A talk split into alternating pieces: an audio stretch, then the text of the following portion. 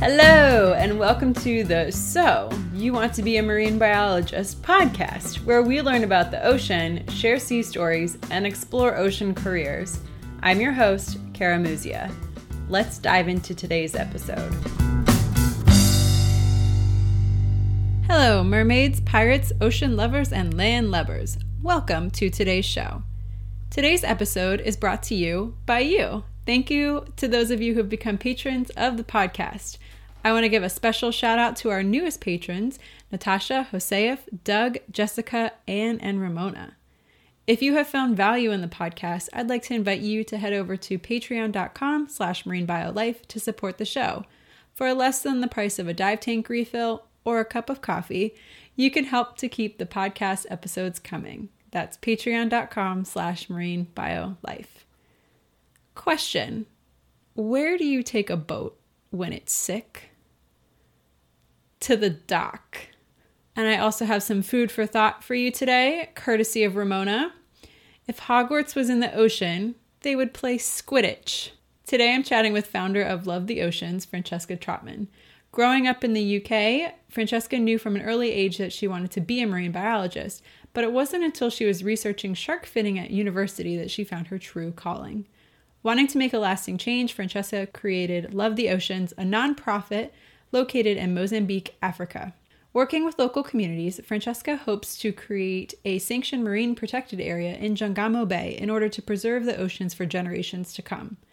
Join us today as we dive into Francesca's vital research studying humpback whales, manta rays, and whale sharks. Learn how she creates eco bricks out of marine plastic and works with the local communities to make lasting change and help to make our oceans a better place. At the end of the episode, we also chat about how you can become involved with this incredible organization. Please enjoy. Francesca, welcome to the So You Want to Be a Marine Biologist podcast. Thanks. I'm happy to be here. I want to jump right in with you because you have a really unique story. You started a nonprofit straight out of university, which is really rare and takes a lot of uh, gumption to do. So, could you please tell me the story of what inspired you to start your own nonprofit in a totally different country? Yeah, no problem. Um, so, for me, I so I kind of like got obsessed with the marine environment from quite a young age. I was one of those lucky people that kind of always knew that what they wanted to do just because I knew that I loved the oceans. So I um, had been obsessed since I think it was like my eighth birthday that my mum took me to the London Aquarium and I loved I loved it. and I was pressed up against the shark tank like a weird little kid and um, yeah, I basically I learned to dive when I was 13, went to university, um, did marine biology because that was just the obvious course for me to take. Um, and then at the end of my second year, I um, took a photography internship in Mozambique, and it was actually in this area that I'm currently in. I learned well. I was there doing photography, but I saw my first shark killing, so humans killing sharks, um, and I was really, really angry for like three days um, at the fishermen. And then I realized that actually it wasn't the fishermen's fault and they were just trying to make ends meet. And it was actually the fin industry as a whole that I needed to be angry at. And then I wanted to work out um, how bad the fin industry was um, in the area um, because, yes, it's bad if that, like, it was upsetting to see that those individuals being killed. But obviously, if that's happening on a very regular basis with lots of different individuals, then you've got a much bigger problem for the marine ecosystem because sharks are apex mm. predators. So removal of them from an ecosystem is pretty damaging um, for both mm. the wildlife and the humans. Um, so I went back to university and I decided. So I was doing an integrated masters, which is basically like four years. Um, you don't have to reapply for your master's year. So I went back into my third year, recruited some research assistants from the year below me, and then I um, went into, I came back to Mozambique, did four months research with my uh, research assistants on the shark fin trade here. So I learned about what the shark fin trade was here, um, and basically spent all that time with the fishermen learning what they were doing and why they were doing it, and then collecting data on the sharks and working out the sustainability of it. Um, and then I wrote my master's on that in my fourth year, and that's basically when I began to get a bigger picture of what was going on, and um, I was getting the results you would think in terms of the shark fin trade and the sustainability of it. So, mm. not sustainable, basically. um, but I didn't have enough data to get my stats significant, which meant I couldn't publish a paper. Um, so I couldn't do anything about it. Um, so I wanted, I didn't feel it was something that I could walk away from and just, you know, graduate and then live my life and never look back kind of thing. I w- actually wanted to do something about it. Um, so I then started, I actually looked up like charities and nonprofits and all of that kind of stuff. And I looked at how I could get out here financially um, and practically collect that data. Um, so I couldn't cover the amount of ground physically that we cover with our research and that I was doing with my research assistants. I couldn't continue that database just on my own. And obviously, financially, I couldn't just ask people to like pay for flights and live off nothing forever just to collect this data. So I founded um, Love the Oceans initially to continue that data collection. Um, but the more I read into sustainable strategies, um, successful conservation strategies, creating long lasting and culturally integrated change, the more I realized that we needed a multi pronged approach and it couldn't just be the stopping the shark finning. So I changed the mission from um, stopping the shark finning in the area to establishing a marine protected area in this district um, we're basically so further south there's Ponta do Ouro Partial Marine Reserve, and further north you have Vilanculos um, Marine Archipelago. So you've got two protected areas, and we're kind of the middle grounds, and it's unprotected. So we're kind of bridging that gap. Mm-hmm. Um, so what we're now doing is developing a strategy that because where we are is very typical of the Mozambique coastline, the problems that face the communities that we work with are pretty normal problems for the entire of Mozambique. So, developing a conservation strategy that can be replicated up and down the coastline is really important. Um, so, that's also part of our entire mission now. So, it's more of a holistic approach that will benefit humans and the environment um, with the eventual creation of the marine protected area that will be locally managed. Um, so yeah, that's kind of how Love the Oceans came into being and how I did it um, in a nutshell. that's amazing. Yeah, I saw on your website that you actually have a quote from Dr. Sylvia Earle, right? Yes. Her royal deepness. And she was applauding your work creating the marine protected area in where your organization is located. So that's pretty awesome. How do you pronounce it? Jangamo? Uh, yeah, Jangamo.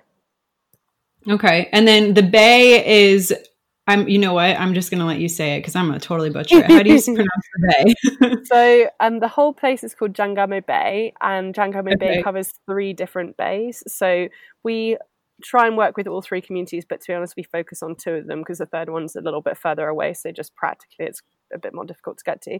Um, but you've got right. Coconut, Coconut Bay, which is further away from us, and then we work in very closely with Pundani and Guinjata communities. Jingasa. Okay. Yeah. Very cool. So, are you working with Mission Blue to help create the marine protected area? Yeah, so we started conversations with Mission Blue a while ago. We're just still struggling with paperwork and things like that, and just the boring admin side mm. in Mozambique.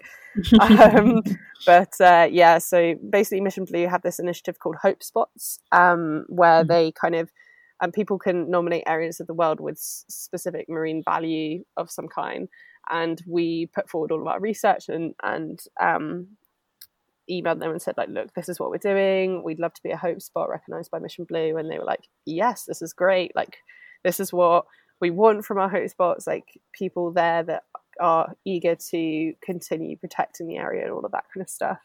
Um, so yeah we've been working with them. And then eventually when we get all everything together um, obviously pandemic slowed things down. But once we mm-hmm. get everything together, then um, Guinjata will be established as a well, Jangamo actually will be established as a hope spot. Yeah.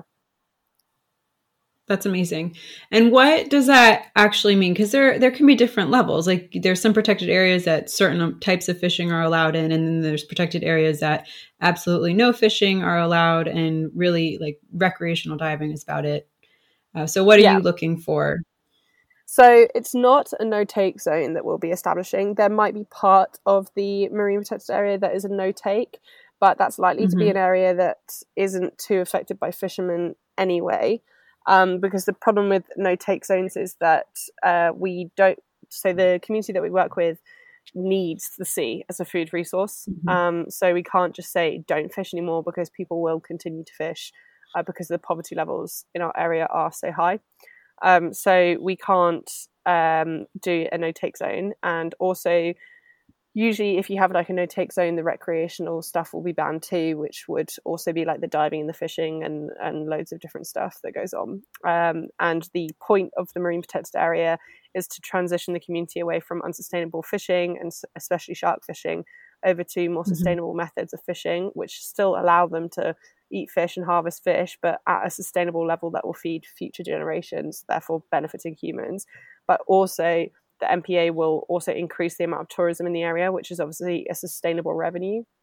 Um, so we're not looking to stop all activities um, at all by any stretch. We're looking to um, basically tighten regs on the types of fishing that can happen.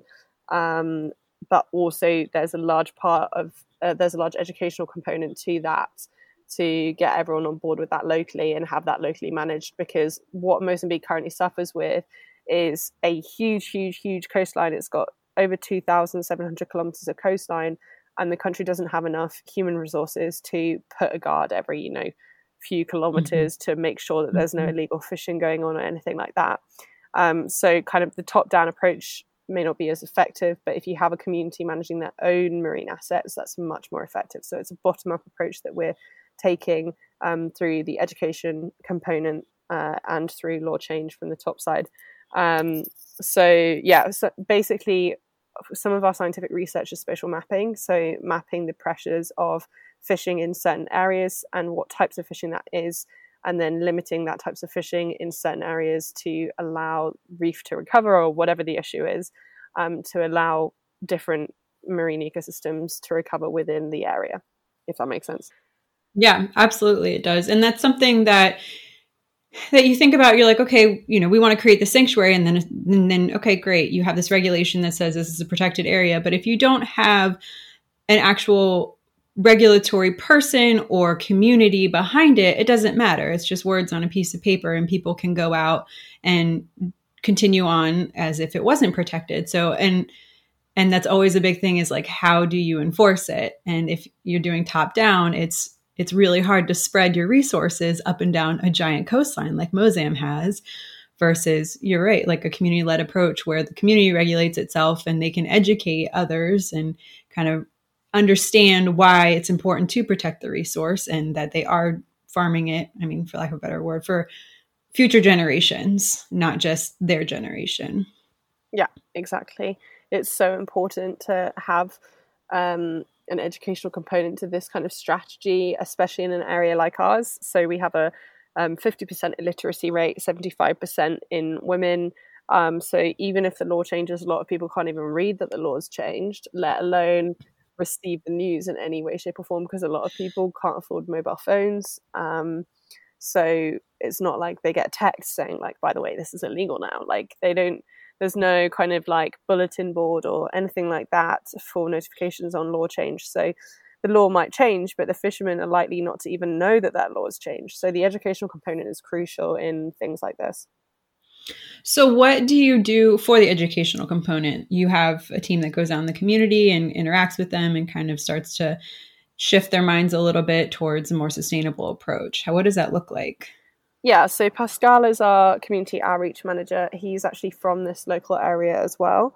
Um, so he's um, knows the kind of like dynamics and the cultural norms for the area. And then we also work with the elders in each community. So as I said, we kind of focus on the two communities, so Pandani and Guinjata communities. Each community has an elder, which is essentially like a mayor.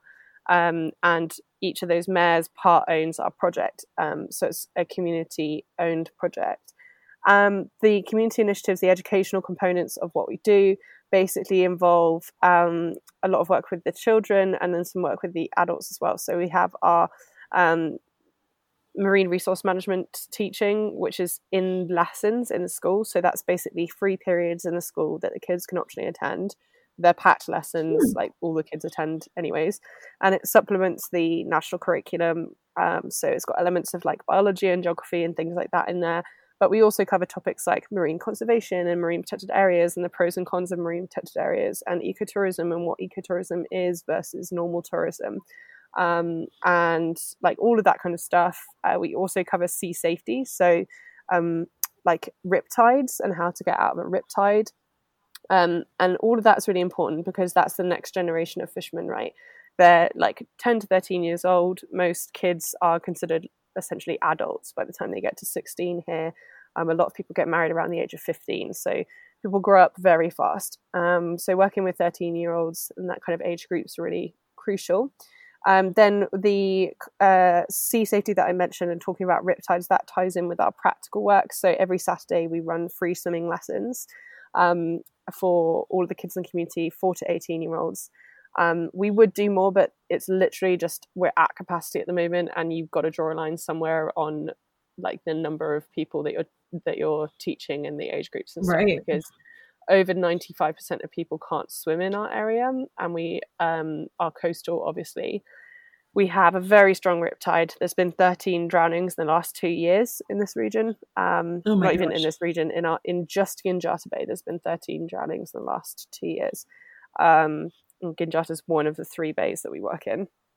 Um, so that's a really bad problem because you basically got if you imagine you can't swim and none of your family and friends can't swim and then anytime anyone goes in the ocean they die you can imagine that that's going to give you a very negative view of the ocean and basically just mean that you're scared of it right, um, right. and people don't want to protect stuff that they're scared of um, so basically what the swimming is um, is teaching kids to um, swim from basic levels. So we have like beginner, intermediate, and advanced, and the kids um, progress through those.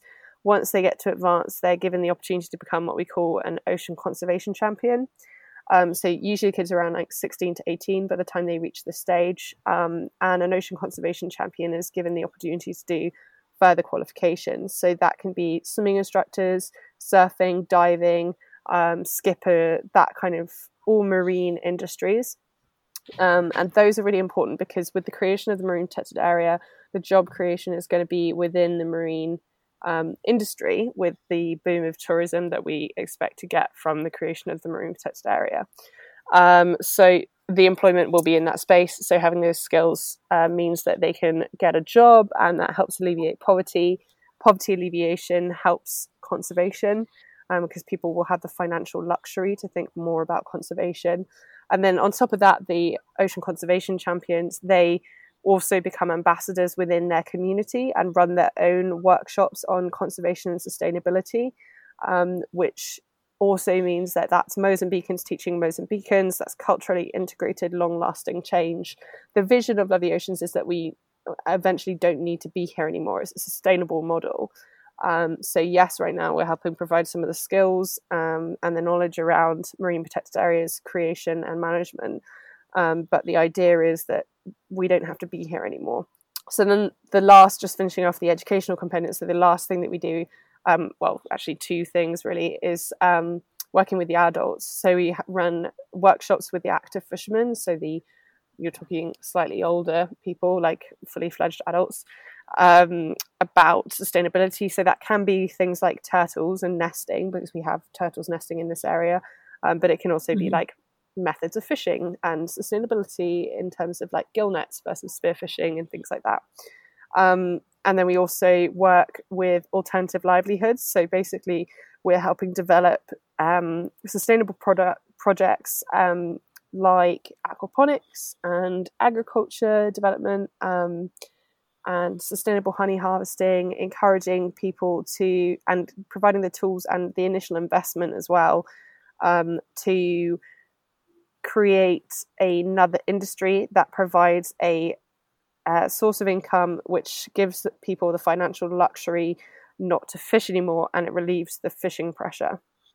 Um, so a lot of our work is that you can like hear from what I'm saying is is basically thinking of like conservation measures, but then thinking of the socioeconomic factors that can stand in someone's way for reaching that. Right. And that's a really important point to make is that with regulations, you know, it's people that their whole livelihood is in the ocean or in the water and this is what they do and this is probably what they've done for generations and generations and this isn't unique to Mozambique or Africa like this is there's communities in the US that are like this they fish or shrimp because that's what they've done for generations and they don't know what else to do so by providing one the education of more sustainable practices and then two different options you're definitely seems like that's the way to make a bigger lasting change so that's wonderful but this isn't all y'all do. You guys have a really amazing research aspect that's actually in the ocean. I took some time and I was like, man, there's some really awesome programs. So you have fisheries, coral reefs, you got megafauna, and ocean trash. I wanted to go through yeah. and do like a synopsis of what each of these looks like. So we yeah, can start with the fisheries one because it's kind of what we're on already. Uh, you said you said you survey two or three sites. Um, now, are you working again with the locals and you're kind of recording what they're catching, or are these your volunteers or staff members going out into the water and recording their observations in the water? It's working with the locals and recording what um, the local community are catching, um, what size, what species, what sex, if it's possible to sex them, um, and then what method as well. So the most popular methods of fishing here are gill netting, which is um, monofilament nets really unsustainable. Um, and that's probably the most popular method of fishing. And then we have an active shark long line that goes out, which is very unsustainable. And then we have a we have a lot of like spear fishermen and kayak and pole pole line, which is more like what we're trying to move people towards as well, because that's one of the much more sustainable methods of fishing. And really quick, gill netting and long lining are unsustainable because of the massive amounts of bycatch that occurs with these fishing methods. Yeah, so the gill netting, um, it's literally so here uh, the nets have floats, which are just flip flops that are ocean trash, um, tied to the top of the net, um, and then rocks on the bottom of the net, which weighs it down. So you've got like essentially this net that has quite a small mesh size going the entire length of the water column. Uh, and then that net can be like 100 meters long. Um, and anything that swims into that dies. So, like mantas, dolphins, turtles, whales, literally anything that swims into that dies. And the fishermen are using that method of catch because it's a easy method of catch. So you put the net out, then you row back to shore, and then done. Right? Then you just go out a couple of hours later and collect whatever it's got.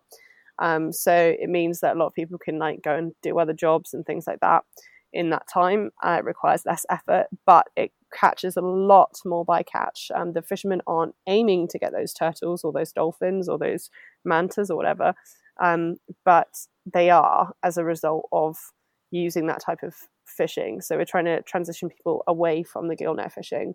Um, the long line fishing is unsustainable because it targets pelagic sharks.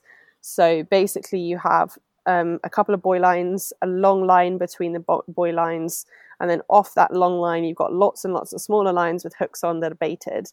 Um, that sinks to about halfway through the water column, sometimes about 10 meters deep, um, maybe a bit deeper. And those baited hooks um, bring in a lot of sharks. So the sharks then bite onto those hooks, get stuck there, they die, they drown, um, they even get munched on by other sharks because sharks are cannibals. Um, and then they're pulled to the surface.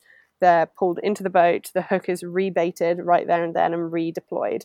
So the the long line actually never comes out of the water. It's just literally sharks taken off, rebaited, and put back in.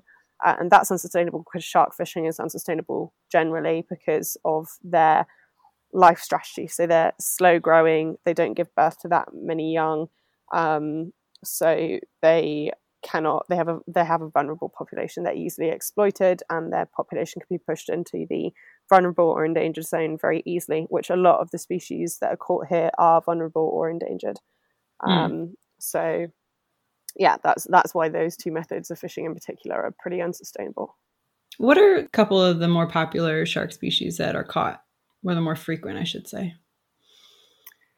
Um, so the most common species of shark that's caught is the scalloped hammerhead shark, mm-hmm. um, which its fin, from what I understand, its fin's worth um, quite a lot of money. Uh, and then we have bull sharks that are caught quite regularly, and tiger sharks that are caught semi regularly. Yeah, those are probably like the most common ones. Hammerheads are, very common. Um, and then bull sharks, yeah, probably second, and then tigers probably third. Mm, okay. What what happens to all this data that you're collecting? You bring it back, you put it in a computer database, whatever. Does the government see this, or are you guys kind of storing it away for future publications, or? Yeah, so at the moment we're um, storing away for future publications. We think we need seven years of data to be able to publish a paper on the fish, fisheries, in particular, the long line, uh, and the sustainability of it. Obviously, COVID's kind of messed with that plan a little bit, um, but we hope to be to be able to publish soon, anyways.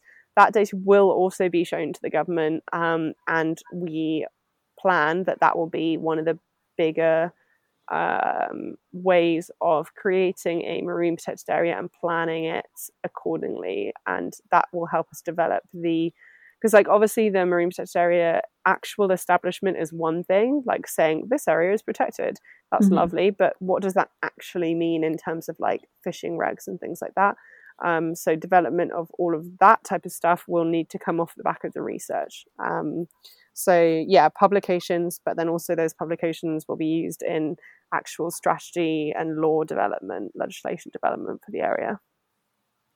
Very cool. So, what are some of the other things that you guys are working on? Coral reefs. It's got a little got a little soft spot for coral reefs. Um, so, what does it, what does a reef survey look like, and how many sites do you go out to? Um, so we use an adapted version of Reef Life Survey, which is basically um, so we use a 25 meter transect line um, and we deploy that we swim around it um, like five meters out five meters up with our gopro faced forward swim a loop around it and that's looking at um, non-cryptic species like species that can swim off essentially away from mm-hmm. you um, so your snappers and things like that and then we do another swim around the transect line that's two meters up and one meter out, and that's looking at things that are cryptic, so um, they don't really move. So you're looking at your echinoderms, so that's your um, sea stars and your sea cucumbers, um, your sea urchins, and then sometimes like eels and things like that, stuff that doesn't really move that much. Um, and then we do photo quadrats as well along the transect, and those are looking at um, actual benthic cover, so uh, benthic cover, seabed cover. Um, so what actually is a substrate that we're looking at? So um, that can be because it's very different. So basically, coral polyps colonize bare rock, right? So mm-hmm. if you're taking a quadrat, which is just a square, um, and it's a square split into smaller squares, so you can estimate the percentage cover roughly of an area. And we take photos of that square over the seabed every 2.5 meters along our transect. So, looking at that, um, it's very different if you have like 50% coral coverage and then 50% bare rock versus 50% coral coverage and 50% ascidian cover. For instance, ascidians being a competitor to coral. Um, ascidians also and, and sponges, they both cover, um, they both colonize bare rock, which means that they would outcompete coral so if they've colonized that area of rock already, the coral can't colonize that area. Um, so it changes the like potential for the coral to continue growth in that area, um, continue colonization. So it's important to know about the competitors of the reef as well, the reef system mm-hmm. as well. Mm-hmm. Um, so yeah, then we take GPS points of wherever we are doing the survey, and then we can repeat the sites that we're at. Um, we operate at a lot of the local dive sites here, which is um, an interesting perspective as well because it brings into play the kind of human wildlife conflict and what mm. divers, what damage divers can do to reefs and things like that. Um, so it's another area that we're kind of looking at on the sidelines. So I can't actually remember the number of sites that we, because we actually, so there's a few different sites that we have like names for, but then within those sites, you can do loads of different surveys. Um, so Gotcha. So you have like big main places. areas that you cover, and then within those areas, you will you'll do different transects and just kind of pick up and drop as you go along. Yeah, exactly. As long as we've got the GPS points, then we at least know where that's happening. What are some of the impacts that you've seen from the dive sites? The human impacts. There's a theory that we're working on at the moment, which is the manta rays to do with the manta rays. So basically, there's this reef here called Manta Reef, which if you Google mm-hmm. diving in Mozambique, it almost always comes up and everyone goes on about it. Everyone wants to see it. You've got boats driving from, like, there's a town further up north from us called Tofo that's very popular with diving. People drive like 40 minutes to this dive site. For us, it's about 10 minutes from us. Um, personally, it's not my favorite dive site in the area, but it is the dive site that people bang on about when they talk about Mozambique.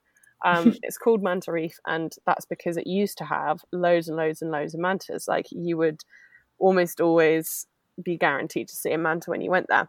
Now, in the last, I would say, four years, four to five years, um, the manta numbers have dropped off like quick, like really, really, really steep decline in the number of manta sightings. Now you're lucky if you see a manta in five dives there. Hmm. Um, so the question is why. We still have mm-hmm. our whale sharks in fairly large numbers here, um, seen on a pretty regular basis, and whale sharks are also filter feeders feeding off zooplankton blooms. So we don't think it's zooplankton blooms. Um, also, there's there, there are a few mantas further north, but they seem to have left there as well, which is a more touristy area, more dived area. There are a lot of mantas still a bit further south of us. Um, I think uh, there was like 700 sightings in a, uh, actual IDs, not even sightings, just IDs of individuals in a season just further south wow. from us. So yeah, there's there's plenty of mantas around. It's just a question of knowing where they are. So then the question is, why aren't they going to Manta Reef anymore? The reason that they were going there in the first place was because of the formation of the reef. You have these plateaus of coral, um, big flat areas of coral, which mantas use for cleaning stations. Mantas can spend up to eight hours cleaning a day, and basically they just hover over these cleaning stations, and the wrasse go in their mouths, and like uh, butterfly fish and loads and loads of different fish that all live on this coral reef. They come up and they clean the manta um, and they can hover there, which is great, and it's amazing to see these animals get clean like that. Now the problem is, is that humans don't realize that we're really big and we're pretty noisy underwater because of the bubbles, um, and quite scary because animals aren't used to us, right? So if the mantas aren't there, a lot of people just swim over the reef, just looking at the cool animals and stuff, but they don't realize that their presence alone actually scares a lot of animals off. Hmm. Um, so if a human swims through a cleaning station by accident, um, and that happens repeatedly, which uh, for a popular site like Manta Reef, that does happen a lot, especially if there's um, really no kind of education around cleaning stations, what they look like, and why not to swim through them. Uh, you then have a situation where the wrasse, the butterfly fish, all of the fish that are cleaning that manta, they get scared, they leave that coral, um, they leave that coral reef, and they go live somewhere else and that coral reef then dies because it doesn't have the animals maintaining it anymore that it needs.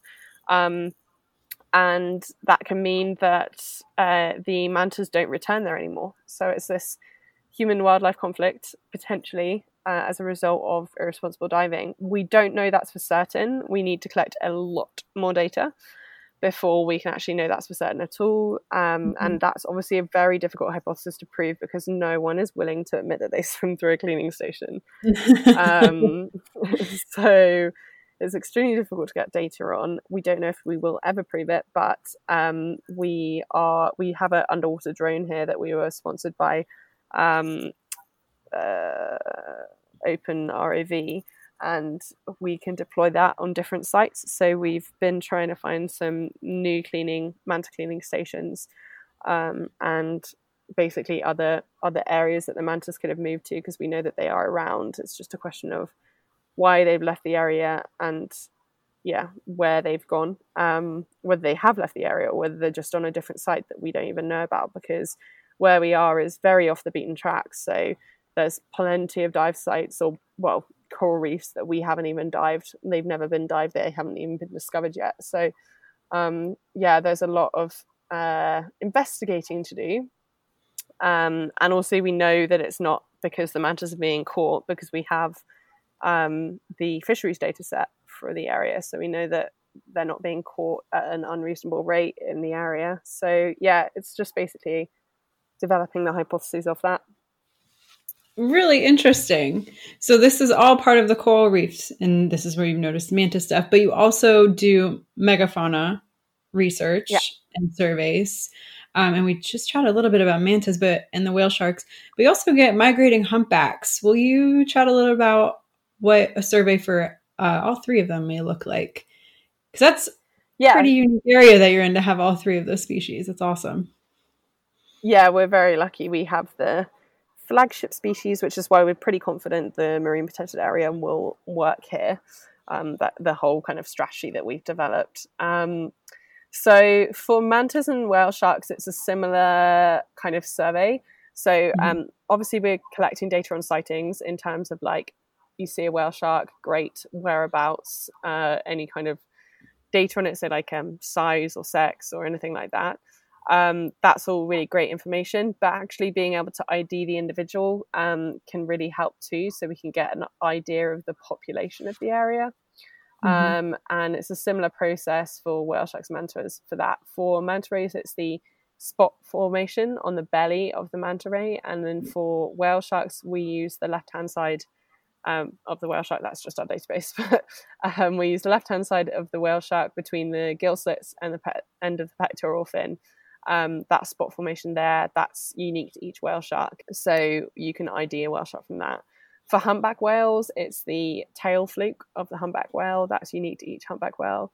Um, that's a slightly more difficult data set for us because you can't be so you can't get that data in the water because um, the water can distort the coloration for the humpback whale, mm-hmm. um, and that's part of the um, like IDing process of the tail. You need the coloration of the whale uh, whale tail. So the whale tail has to be out of the water, um, which whales are pretty quick moving. Whale sharks are pretty slow. Mantas are pretty slow. Whales are rapid. so it's pretty difficult to get IDs on them. Um, so that's one of the things that we do. But we also are collecting vocalization data on um, humpback whales in the area. So basically, we have a hydrophone that we deploy over the boat. Um, we had some stationary pods that we were using last year, but uh, we had to give them back to the university. Um, but basically, the hydrophone is an underwater microphone that records everything underwater. Um, but we're using it for humpback whales and dolphins a little bit too. Um, and with this, we can record the song. So, um, well, we're looking at all vocalization, vocalizations really, but in our area, we have mother and calf pairs, and then we have um, mating pods. So the humpback whales come to our area to mate and give birth, but they don't feed or anything like that where we are. So um, the males are the singers for humpback whales. Um, females don't sing. Um, they make like kind of grunts and moans and drum kind of sounds to their calves and vice versa, but um, not the like classic singing that you get on like yoga tapes. um, not the whale so, song. Um, yeah, not the whale song. That's that's your male humpback whales. Um, it's thought that that's because of courtship, but there's like no one actually knows. So that's part of the reason that we're collecting it. We're linking surface behavior, what we're seeing on the surface, to what we're hearing underneath the water. But the limitation of that study is that it's really, we have so many humpback whales here, right? You can be surrounded by like eight humpback whales at once. And so putting one hydrophone in the water, it's extremely difficult to work out which individual is making that noise and mm. therefore which what behavior is relevant to that um, mm. vocalization.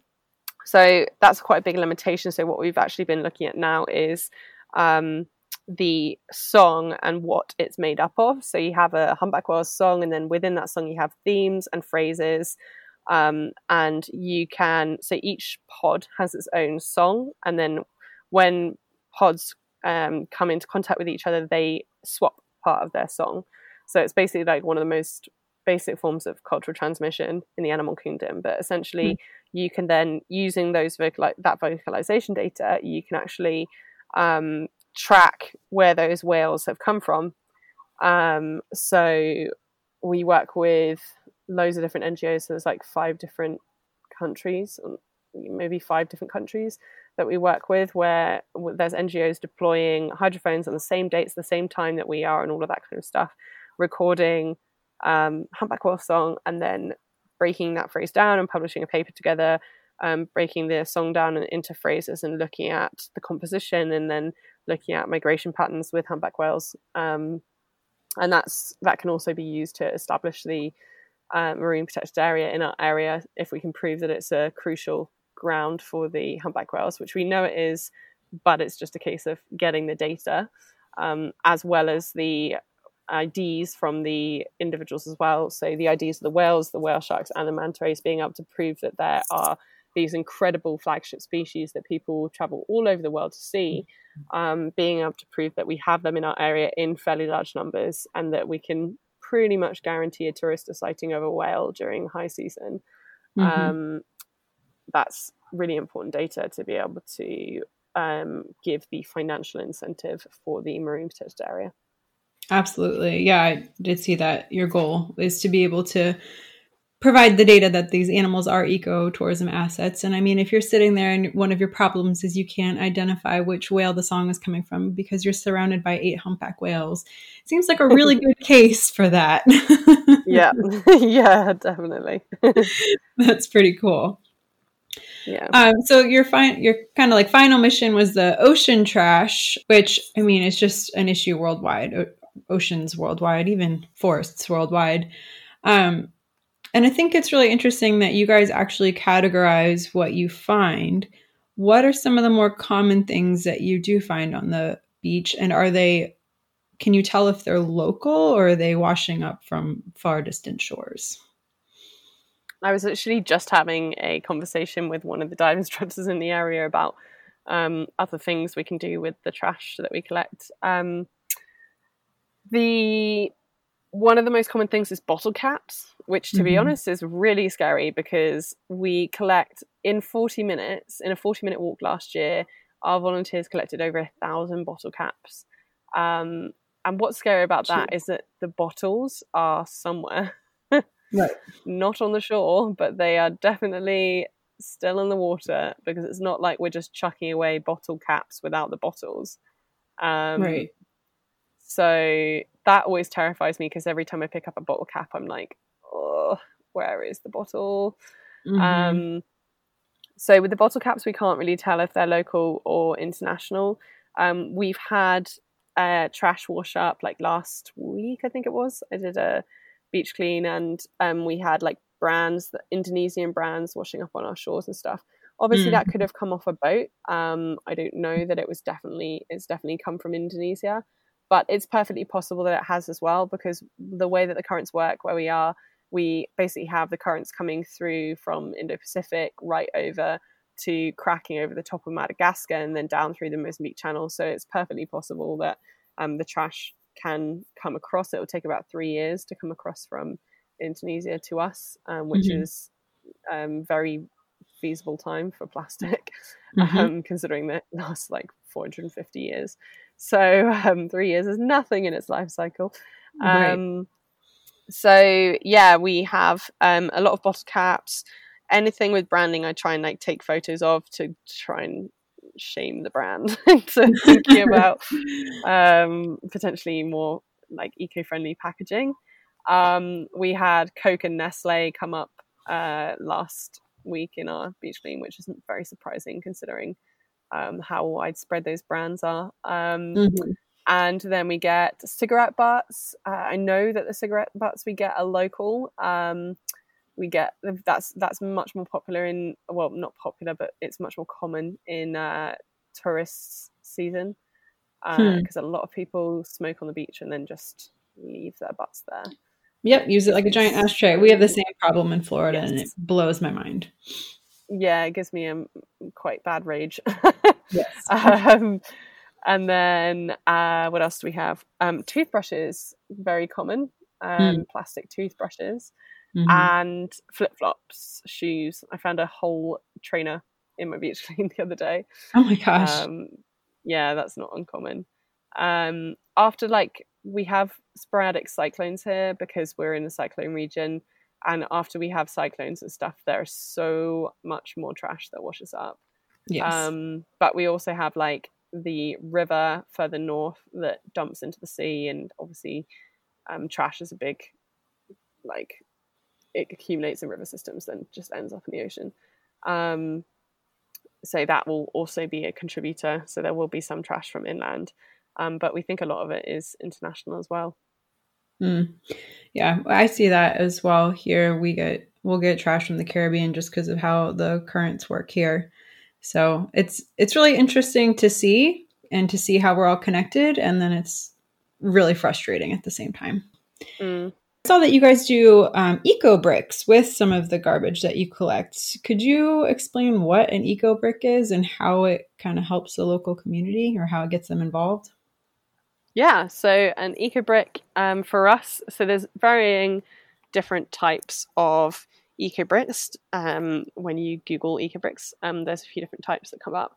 But basically, for us, what we do is we collect the beach trash, then, and this is literally what I've got to do this week. Um, it's just very time consuming and manual labor. But essentially, what it is, you collect the trash, you cut it up, you clean it, you dry it, and then we collect two liter plastic bottles from the local resorts here. Um, so, like Coca Cola bottles and um, Sparletta bottles are the most common types of like um, big two liter bottles that are thrown out by the resorts. So, we go and collect those, we wash them, uh, we dry them, and then we pack all the trash as tightly as possible into those bottles. They have mm-hmm. to meet a minimum weight. So, for us, that's 0.6 kgs. Um, and when it meets that weight, it's like really, really sturdy. You can't squish it. There's no space in there. Like it's hard. Um, and those, then we glue the tops on, and then that forms a brick. So those bricks can then be used in construction work, and we use them in our local construction work. They are quite labor intensive, take a while to build. Um, if I just do one on my own, it can take like four to five hours of just mm. cutting and packing. Um, so we're trying to now come up with like new snazzy ideas of how to speed things up. And I really want to get like a meat grinder and then just put the plastic through it. there you go. but, uh, but uh, yeah, still thinking on that one. Very resourceful. I mean, there's so many different projects that you have, and you your doors are open to. Well, I mean, pandemic aside, your doors are usually open to everyone in the whole world. So if people want to get involved with Love the Oceans, what does that look like? Um, so we've actually got a few different programs. So when we can all travel again, um, you're welcome to come out um, and see what we do. Basically, we have our five-week program, which is for people that are students studying a related subject at university, and then we have our two-week program, which is open to the public. We have our three-week program, which is for career changes and for um, people like taking a sabbatical, want to get some experience in marine biology. It's basically a crash course in marine biology, mm-hmm. um, designed for people that don't have the background training in the subject area. Uh, and then we have our um, swimming program. So we work with a charity called Swim Taika. So basically, swim instructors um, come out and help us during the winter holidays with the kids. And when the kids aren't at school, we can teach swimming all day, but it's fairly lengthy days. So we rope in some extra instructors for those holidays and um, teach as many kids as we can um, swimming. And then we also have our Photographers Without Borders partners. Um, they basically come out and um, they have a professional photographer and videographer. Um, Jeffrey Garriock's been doing it for the last couple of years. He's absolutely amazing, worked with some incredible brands um, like Nat Geo and stuff. And he leads those workshops the photographers learn from them. It's not about how to take a photo, it's about how to use your photography to tell a story and change the world. Um, mm-hmm. And then um, they document what all of the work that we're doing. So it's kind of like a media media experiencing NGO kind of thing where they can yeah document what we're doing. They learn about what we're doing but they document it through. So yeah we've got like a few different ways that we also work with some schools and we also take like um, groups as well. So like dive groups dive school groups and stuff like that group travel. Um, and then all of those um, trips fund our research um, so yeah, we're a non-profit and um, we're very transparent about all of that kind of stuff. Yeah, we have basically something for everyone. Obviously, with this pandemic, it's affected a lot of things. So at the moment, we're running some online campaigns so people can go online and check out our um, Instagram, Facebook, Twitter, YouTube, all of that. It's just at Love the Oceans. Love it. Perfect. Thank you. I have a couple more questions before we officially wrap up here. One of my very favorite questions to ask is what is your favorite field story or stories to tell? And I know spending a lot of time out on the water, you probably have a lot of really memorable moments. So this could be like a favorite interaction with wildlife or just a day that everything went right or just oh my goodness everything went wrong that day, but it's a really great story now. Probably humpback whales. It's difficult to choose really. We're really lucky we've got so many amazing animals.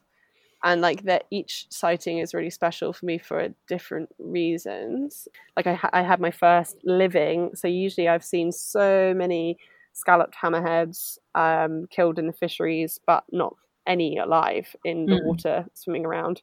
Um, so i saw my first one of them uh, i think it was last year or the year before swimming alive on the surface and that was like a really big moment for me but wasn't a spectacular sighting in terms of global diving. Um, I think the humpback whales are probably our biggest, like, our biggest and best sightings that we have here. We had um, probably most memorable last year or maybe the year before. We went out on uh, the boat.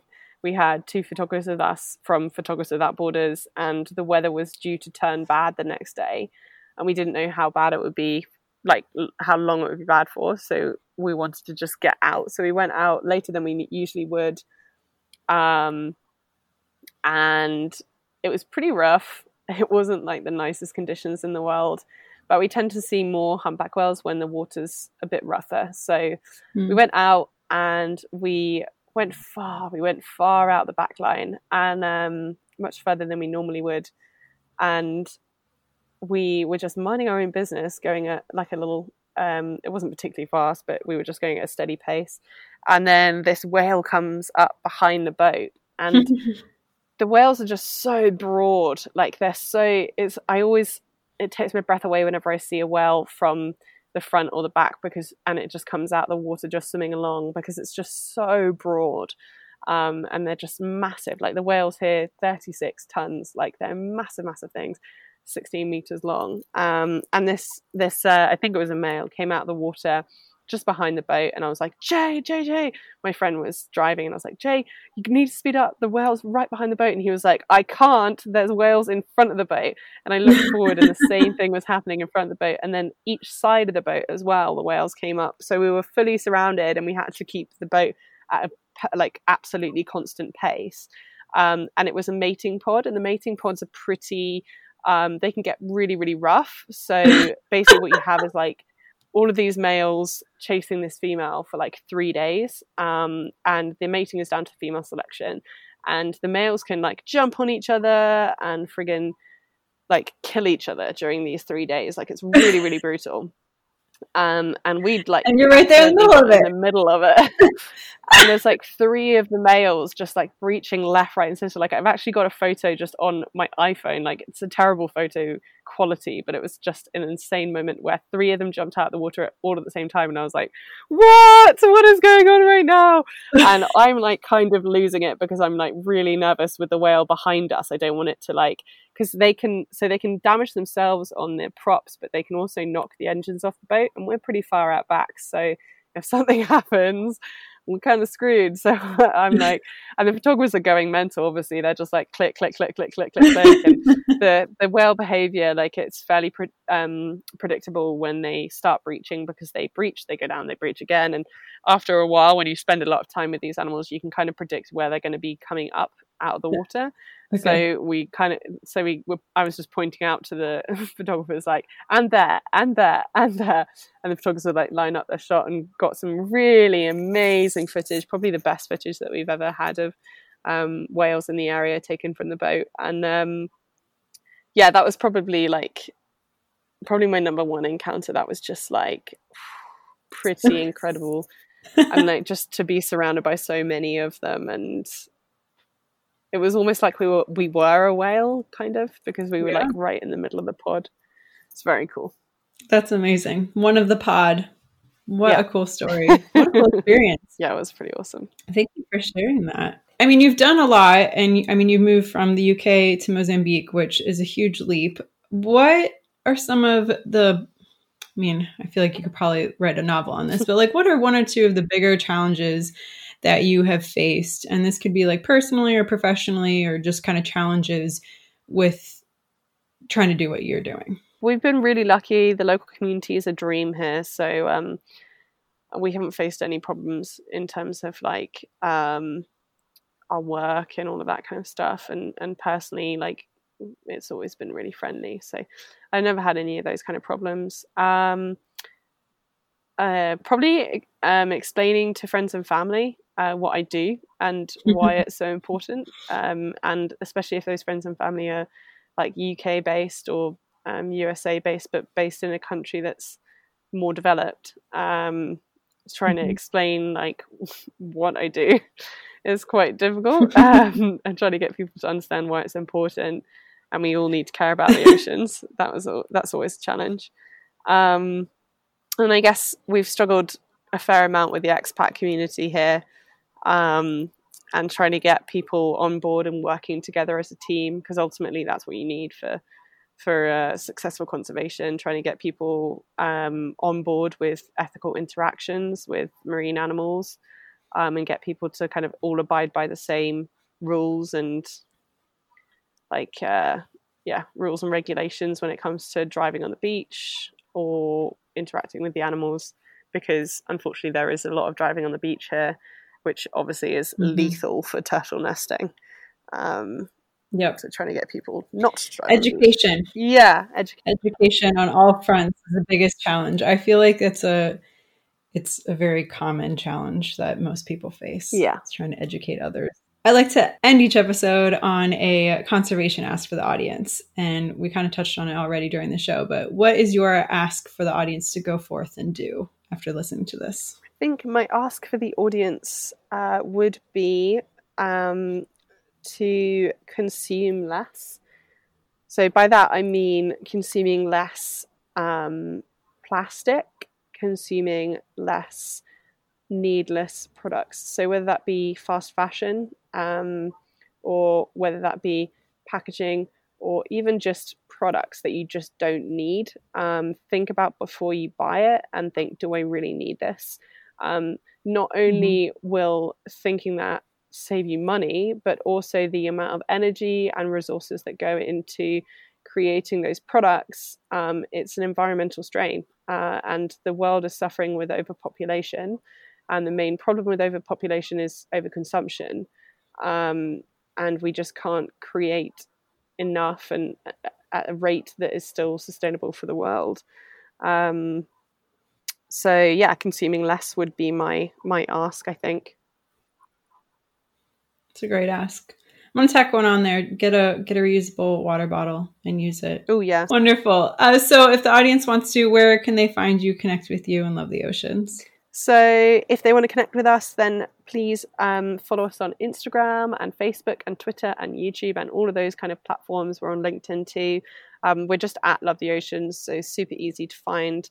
Um, and you'll yeah you'll see all of our campaigns that we're running um, during COVID uh, when travel's not allowed, and we'll also be posting any updates that we possibly can during the COVID situation to let you know what we're up to. Thanks. And I'll put a link to all of that in the show notes as well. Perfect. Well, Francesca, thank you so much for being on the podcast. I really enjoyed our chat today. Thank you for having me. Thank you for listening to today's show. I'd love to hear any insight you've gleaned. Leave a comment in the show notes or send me an email over at marinebio.life. If you enjoyed this episode, leave a review and, of course, share with your friends.